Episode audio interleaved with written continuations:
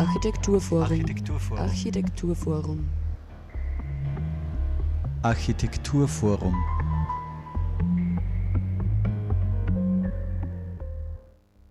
Hallo und herzlich willkommen zur aktuellen Ausgabe der Sendung des Architekturforums Oberösterreich.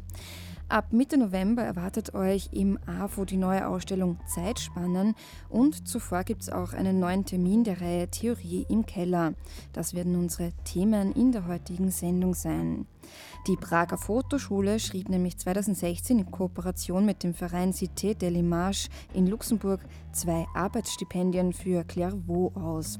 Während des 3-wöchigen Aufenthalts realisierten die Gewinnerin und der Gewinner Claudia Dorninger-Lehner und Rob Bensky fotografische Projekte mit Bezug auf die Region. Was sehen wir in jener Zeitspanne, die wir als Gegenwart empfinden? In Fortsetzung ihrer bisherigen Arbeiten 4 Sekunden Gegenwart, bei der die Künstlerin Claudia Dorninger-Lehner dieser Frage anhand der Auseinandersetzung mit visuellen Eindrücken von Architektur im urbanen Raum nachgegangen ist, weitete sie nun das Konzept aus, hinaus in den ländlichen Raum, in und um Clervaux, wo sie auf historische Burgen und neue Strukturen traf. Clervaux liegt in den Ardennen, wo vor jetzt über 70 Jahren die Ardennenoffensive stattfand. Für die USA war dies die größte Landschlacht des Zweiten Weltkriegs. In der Arbeit Battle of the Bulge, Erinnerung und Vergessen mischte Rob Bensky Bilder aus Original-Militärfilmen mit Fotos von Kriegsszenenarrangements der Museen, Abbildungen von Kriegsdenkmälern und Landschaftsaufnahmen. Auf der Website des AFO steht Folgendes zu lesen, Zitat, erst das Vergessen ermöglicht das Erinnern und wird dadurch selektiv. Erinnerung greift ein in den Fluss der Zeit, das präsent Anwesende steht für etwas Abwesendes, Zitat Ende. Ja, was genau damit gemeint ist und weiteres fragen wir heute Kurt Hörbst. Er ist Gründungsmitglied der Prager Fotoschule in Österreich. Er kommt aber nicht alleine zu uns ins Studio, sondern in Begleitung von Tobias Hagleitner. Dieser wird uns ein wenig zum kommenden Theorie im Keller Nummer 18 am 8.11.2017 erzählen. Weltweit stehen Städte vor Herausforderungen. Wie kann es also gelingen, den urbanen Raum auch in Zeiten seiner ökonomischen Verwertung und Privatisierung als gemeinsamen Raum der Gesellschaft auszubauen und zu erhalten? Welche Rolle spielen Kunst, Kultur, Architektur, selbstorganisiertes Handeln und Aktivismus in diesen Prozessen? Im internationalen Kooperationsprojekt Aktopolis, die Kunst zu handeln, werden diese Fragestellungen in den letzten Jahren von Kunstschaffenden, Architekten und Architektinnen, Philosophen und Philosophinnen, Urbanisten und Urbanistinnen sowie Aktivisten und Aktivistinnen in 7 europäischen Städten, nämlich Ankara, Athen, Belgrad, Bukarest, Oberhausen, Sarajevo und Zagreb, bearbeitet. Aktopolis ist ein Aufruf zum Handeln und Mitgestalten der Stadt über Disziplinen, Landesgrenzen und kulturelle Unterschiede hinweg. Und genau darum wird es eben im kommenden Theorie im Keller gehen. Zu Gast ist Angelika Fitz und sie wird als Co-Herausgeberin von Aktopolis die Themen des Buchs vorstellen und diskutieren im AFO. Die Kulturtheoretikerin, Autorin und Kuratorin beschäftigt sich mit Urbanität und Architektur in unterschiedlichsten kulturellen Kontexten. Ein Anliegen, das ihre zahlreichen Ausstellungen und publizistischen Projekte verbindet, ist der Wissenstransfer zwischen Kunst, Forschung und Gesellschaft. In Oberösterreich wird nicht zuletzt die Ausstellung Linz, Texas, eine Stadt mit Beziehungen, anlässlich des Kulturhauptstadtjahrs 2009 in Erinnerung sein. Seit Anfang 2017 ist Angelika Fitz Direktorin des Architekturzentrums Wien. Ja, all dazu hört ihr mehr in der heutigen Sendung. Am Mikrofon begrüßen euch Thomas Moser und Sarah Braschak. Und zu Gast, wie schon gesagt, Kurt Hörbst und Tobias Hagleitner. Vielen Dank fürs Kommen. Hallo. Hallo. Ja, ich würde mal sagen, wir beginnen mit Kurt Hörbst und mit vielleicht gleich mal der Geschichte der Prager Fotoschule, dass wir ein bisschen mehr darüber wissen, wir und unsere Hörerinnen und Hörer. Diese bietet eben seit 20 Jahren in Schloss Weinberg in Oberösterreich fotografisch Interessierten eine fundierte Ausbildung. Und neben Workshops und Sommerakademien bietet die Schule einen 4-semestrigen Lehrgang für angewandte und künstlerische Fotografie an, der um ein zusätzliches Diplomjahr erweitert werden kann. Und Kurt, ich hoffe, es passt, wenn ich per Du bin. Ja, bitte. Ja, ist in Ordnung. Super. Ja, du bist eben Mitbegründer, wie ich schon erwähnt habe, der Prager Fotoschule. Vielleicht magst du ein bisschen was dazu erzählen, wie es zu deren Entstehung gekommen ist. Grundsätzlich kann ich gleich mal vorwegnehmen, die 20 Jahre Fotoschule in Käfermarkt werden in Kürze ein Ende haben. Wir werden mit März 2018 jetzt hochoffiziell und quasi auch über einen größeren Medienkanal erstmals verbreitet nach Linz gehen, in die Tabakfabrik, werden den ländlichen Raum somit verlassen, und, um in die Stadt zu gehen und dort sozusagen uns neu auszuprobieren und vielleicht auch neu zu erfinden. Die Prager Fotoschule und deren Geschichte ist für mich eine sehr wichtige, weil ich selber sozusagen den Lehrgang in Tschechien damals noch von 92 bis 95 mit einigen Kollegen aus Österreich und Tschechien besucht habe. Und wir danach Ausstellungen gemacht haben, unter anderem auch in Österreich. Und die Nachfrage oder das Interesse, was wir da gemacht haben und was das ist, war da so groß, dass wir uns überlegt haben, ob wir nicht so eine Art Dependance in Österreich aufbauen könnten. Und wir haben uns dann ab Ende 1995 dazu entschlossen, beziehungsweise vorher schon Ende 1995 begonnen, auf Schloss Weinberg diese Dependance sozusagen zu eröffnen. Und seitdem gibt es uns jetzt eben über 20 Jahre im Mühlviertel, und quasi nach 20 Jahren ist jetzt irgendwie die Zeit reif, vielleicht neue Ufer zu entdecken und anzupaddeln. Und das machen wir eben mit März 2018 in Linz. Und wie ist es jetzt vielleicht gleich mal dazu gekommen, dass ihr euch gedacht habt, ihr wollt es nach Linz und in die Tabakfabrik?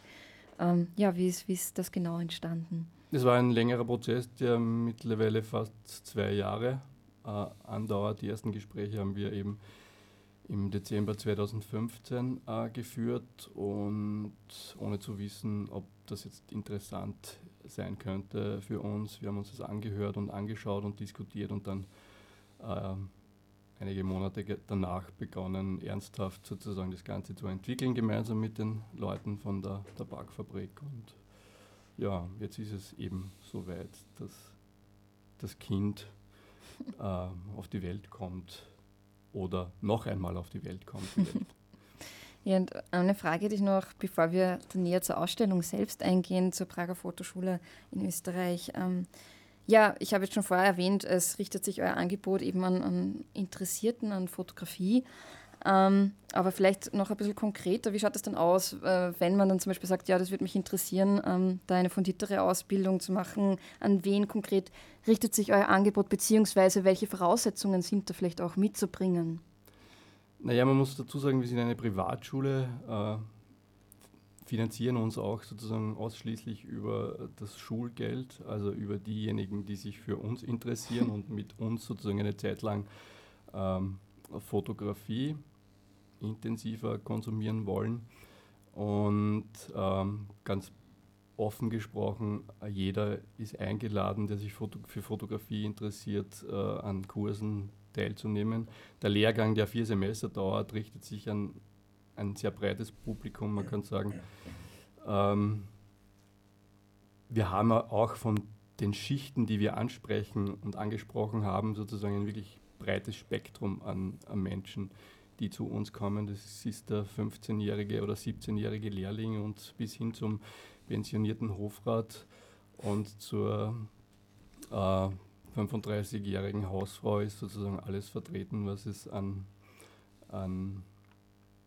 sozialen oder an Menschen aus unterschiedlichen Schichten eben gibt. Und das ist sozusagen, also diese Heterogenität ist irgendwie auch großartig, weil tatsächlich dann sich Freundschaften und fotografische Seilschaften, wenn man so sagen will, ergeben, die eben den 17-jährigen Lehrling mit dem pensionierten Hofrat verbinden, was oftmals sonst nicht möglich ist, weil es so irgendwie halt klare Gruppenstrukturierungen gibt in anderen Ausbildungsstrukturen oder Formen. Und das finde ich von dem her, von diesem demokratischen Ansatz, den wir da jetzt haben, der letztendlich aber über die Zugänge und über die Finanzierung funktioniert, sehr, sehr schön.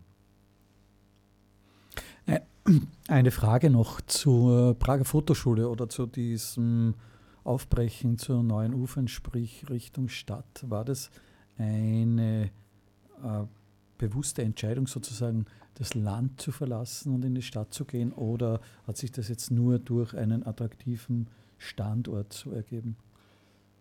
Der attraktive Standort ist sicherlich der primäre Aspekt einerseits. Andererseits haben wir natürlich auch gemerkt, dass die Kooperationen, die wir in den letzten Jahren auch schon durchgeführt haben, vorwiegend in der Stadt basiert sind. Wir haben wenig am Land oder wir haben wenig Möglichkeiten sozusagen gefunden, im Käfermarkt vor allem und dann auch darüber hinaus sozusagen uns irgendwie mit anderen Institutionen auszutauschen. Und es hat bis jetzt eben in Linz und auch in Wien Kooperationen gegeben. Linz beispielsweise das Ars Electronica Center oder die Landesbibliothek. Jetzt läuft gerade eine Ausstellung im Musiktheater. Nächste Woche wird die Ausstellung im AFO eröffnet. Das heißt, es gibt schon ganz gute Anknüpfungspunkte, die uns quasi die Arbeit auch erleichtern im Umgang mit den Schülerinnen, weil wir grundsätzlich natürlich auch den Schülern und Schülerinnen mehr bieten können. Wenn eine Ausstellung in der Landesgalerie oder im Lentos läuft, war das immer oder ist es jetzt noch immer sehr kompliziert, sozusagen so an den Wochenenden, weil die Lehrgänge finden hauptsächlich an den Wochenenden statt, quasi vom Käfermarkt nach Linz zu fahren, um quasi 3-4 Stunden eine Ausstellung zu besuchen und darüber zu diskutieren. Und das ist natürlich dann, wenn wir in Linz sind, in Gehweite und wir können für 3 Stunden in die Landesgalerie gehen und uns eine Ausstellung anschauen, darüber diskutieren und weiter den Unterricht relativ einfach danach durchführen und abhalten. Und das sind halt viele Aspekte, wobei ich dazu sagen muss, das Schloss Weinberg war großartig, es war eine wirklich wunderbare Zeit und es hat sehr viele Vorteile auch, vor allem dahingehend, dass ich sagen kann, die Leute kommen aus den Städten teilweise zu uns, aus dem ganzen deutschsprachigen Raum und sind dann in dieser klausurhaften Situation ein ganzes Wochenende sehr eng und intensiv miteinander verbunden und da passiert auch gruppendynamisch natürlich sehr viel Positives. Mhm. Ja, aber kommen wir zur Ausstellung Zeitspannen selbst. Diese beschäftigt sich, wie der Titel schon verrät, mit dem eigenen Empfinden von Zeit. Es geht auch um visuelle Eindrücke von Architektur im ländlichen Raum, Erinnerungen und wie diese wahrgenommen werden und vieles mehr. Vielleicht magst du uns ein wenig dazu erzählen, was uns innerhalb dieser Ausstellung erwartet und auch, weil ich die Frage schon angekündigt habe, erklären, was genau eben mit diesen folgenden Sätzen gemeint ist. Eben erst das Vergessen ermöglicht das Erinnern und wird dadurch selektiv. Erinnerung greift ein in den Fluss der Zeit, das präsent Anwesende steht für etwas Abwesendes. Vielleicht steigen wir mit dem gleich mal ein. Da zitierst du jetzt quasi die Ankündigung des AFOs. Ich weiß nicht, ob die jetzt von euch dann stammt auch oder von den Künstlerinnen. Beide Projekte, die sind ja sehr unterschiedlich von der fotografischen Umsetzung. Das finde ich ja auch sehr schön. Und einerseits und andererseits gibt es dann doch so Klammern, die durchaus sozusagen die Positionen, diese fotografischen Positionen, die im ersten Blick vielleicht sehr unterschiedlich daher rüberkommen, wieder zusammenführen. Bei der Arbeit vom Rob geht es einerseits sozusagen natürlich um diesen historischen Aspekt der Ardennenschlacht, wie du es vorher schon angesprochen und angekündigt hast.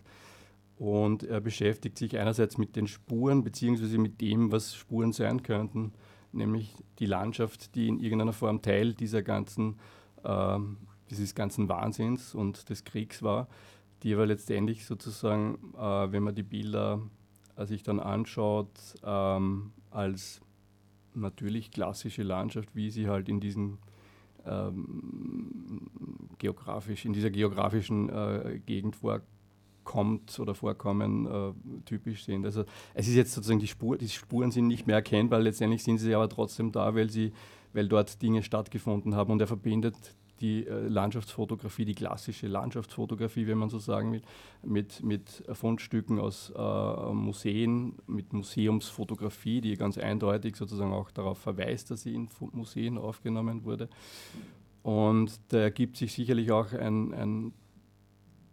vor allem also ein direkter, aber eher ein indirekter Blick in die Vergangenheit und ermöglicht uns sozusagen vielleicht auch in in diese Zeit einzutauchen beim Rob Bensky jetzt. Mhm, und vielleicht zur anderen, oder wolltest du das fragen? Ja, eine Frage vielleicht, um das vielleicht auch unseren Hörern ein bisschen so greifbarer darzustellen. Es ist jeweils ein Foto von beiden Künstlern im Netz. Bei Rob Bensky ist es, ich bringe es jetzt mit meinen eigenen Worten, es ist so eine Situation wie in einem bisschen verlassenen kleinen Garten oder so, eine nicht besetzte Parkbank, daneben steht ein großes militärisches Gerät herum. Es entsteht so der Eindruck, dass also so diese Verlassenheit, es geht um irgendetwas, das länger zurückliegt, aber es ist so unterschwellig noch diese Wucht und Brutalität vorhanden, und eigentlich könnte das gleich wieder losgehen. So kommt es für mich. Ist das irgendwie so in etwa, was da mitschwingt, oder war für die Jury oder dafür, dass Rob Bensky ausgewählt worden ist, was anderes entscheidend? Die Auswahl hatte schon vorher stattgefunden, quasi. Die Leute oder die Schüler und Schülerinnen haben sich bewerben müssen und ein Konzept eingereicht vor 3 Jahren mittlerweile oder vor 2 Jahren, um dieses Stipendium zu bekommen, diese Artist in Residence sozusagen durchzuführen, und danach wurden sozusagen vor Ort dann die Projekte realisiert. Das heißt, bei der Claudia Dorninger-Lehner war es sicherlich so, dass das Ergebnis eigentlich dem Konzept und dem eingereichten Projekt sehr nahe gekommen ist.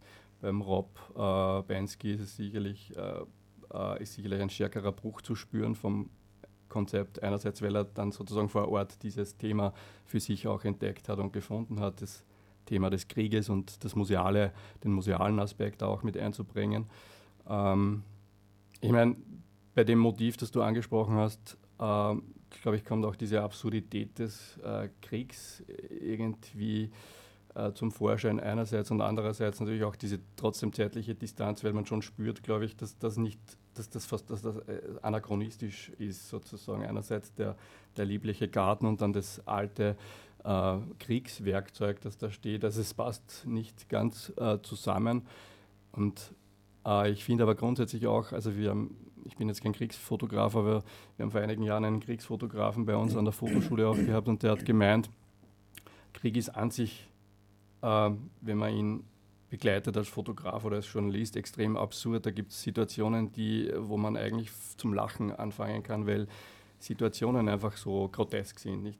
Soldaten stehen irgendwie herum und es gibt immer einen Vorder- und einen Hintergrund, es gibt immer ein Daneben auch noch, und wenn man diese Dinge sozusagen verbindet und wahrnimmt, dann könnte man sich zu Tode lachen, im wahrsten Sinne des Wortes, bei aller Dramatik. Und ich finde, das funktioniert aber auch sozusagen in diesem Ansatz, wo Rob Bensky arbeitet, sehr gut, nämlich diese musealen Spuren, diese historischen Spuren, die er dann verbindet mit der Gegenwart, mit der Natur, mit der gepflegten, geformten Natur, und dann stellt man sozusagen ja irgendwie so ein Fliegerabwehr, wie nennt man das eigentlich? Fliegerabwehrkanone. Fliegerabwehrkanone, ja. Dahin sozusagen in diesen Park, versucht das Ganze natürlich für den historisch Interessierten und für den Museumsbesucher, der dann ja ins Schloss gehen kann und sich die Kriegsausstellung, diese historische, dann anschauen soll, darauf hinzuweisen, da gibt es noch mehr zu sehen. Also man baut das ja irgendwie von der Dramaturgie her auf, man stellt irgendwas hin, und um den Menschen dann reinzubringen in die Hauptausstellung. Und mit dem kann man natürlich gut spielen, und das hat er, glaube ich, auch gewollt und gut gemacht. Ja, vielleicht auch noch ganz kurz, weil wir müssen ja auch nach dem Tobias ein wenig zu Wort kommen lassen. Genau, vielleicht ein bisschen zu der Arbeit von Claudia Dorninger-Lehner.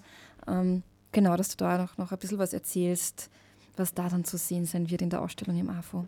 Die Arbeit von der Claudia Dorninger-Lehner ist eigentlich eine sehr malerische, und ich bin noch immer irgendwie sehr überwältigt, weil ich so diese also persönlich die Langzeitbelichtungen nicht gerne habe, ganz offen gesprochen, wo man eigentlich mit längeren Verschlusszeiten arbeitet und dann alles verwischt und so impressionistische Fotografien sozusagen erzeugen kann.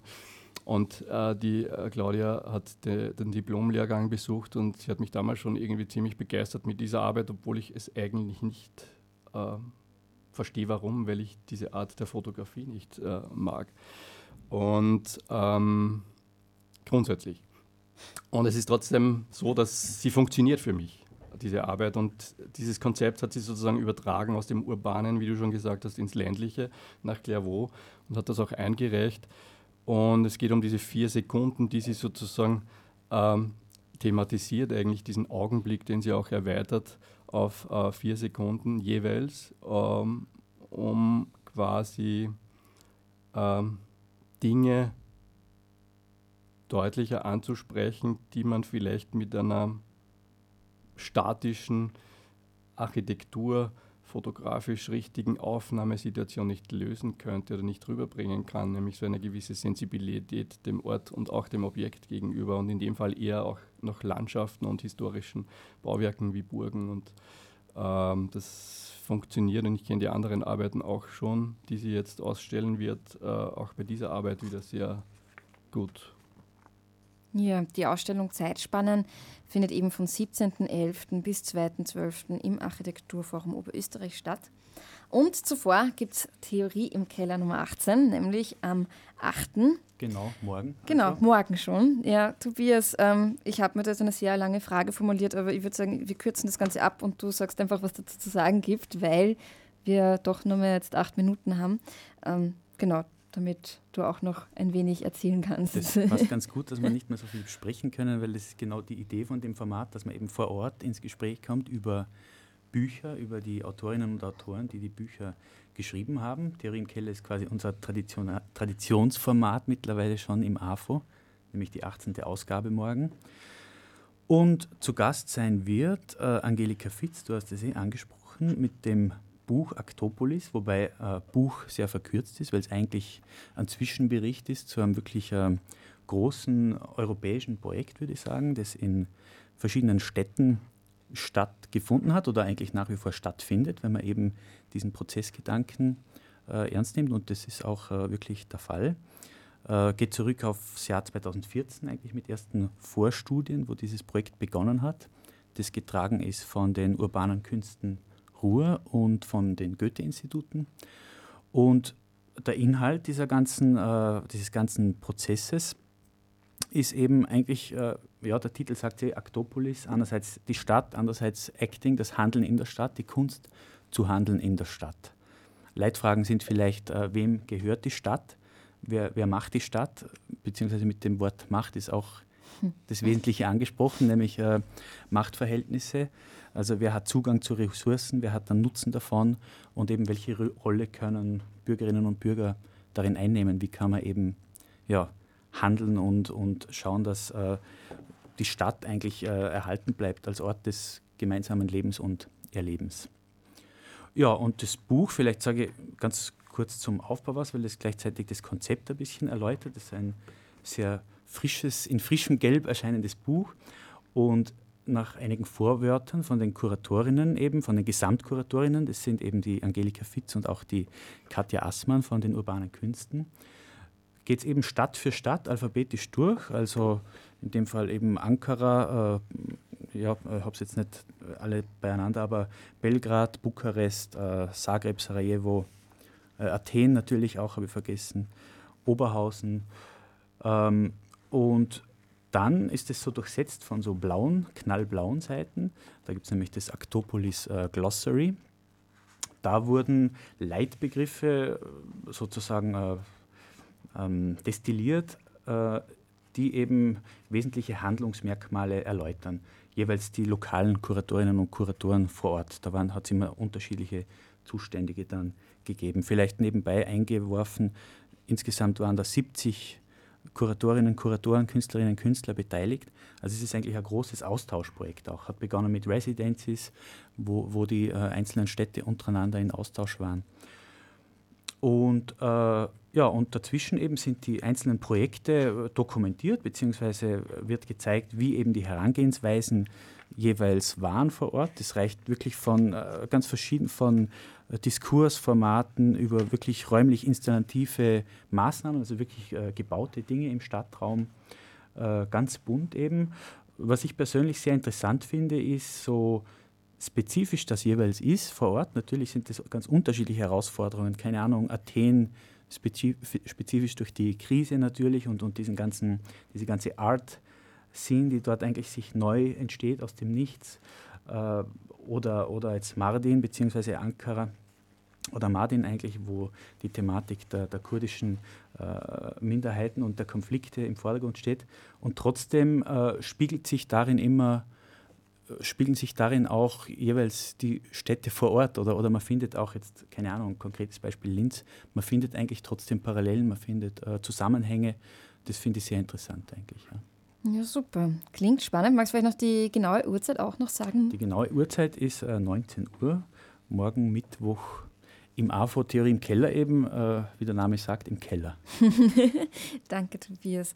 Ja, gut, ich bedanke mich ganz herzlich bei euch beiden für den Studiobesuch. Zu Gast eben Kurt Hörbst und Tobias Hagleitner. Und bevor wir uns jetzt verabschieden, wird uns Thomas noch die nächsten Veranstaltungstermine kurz durchsagen im AFO.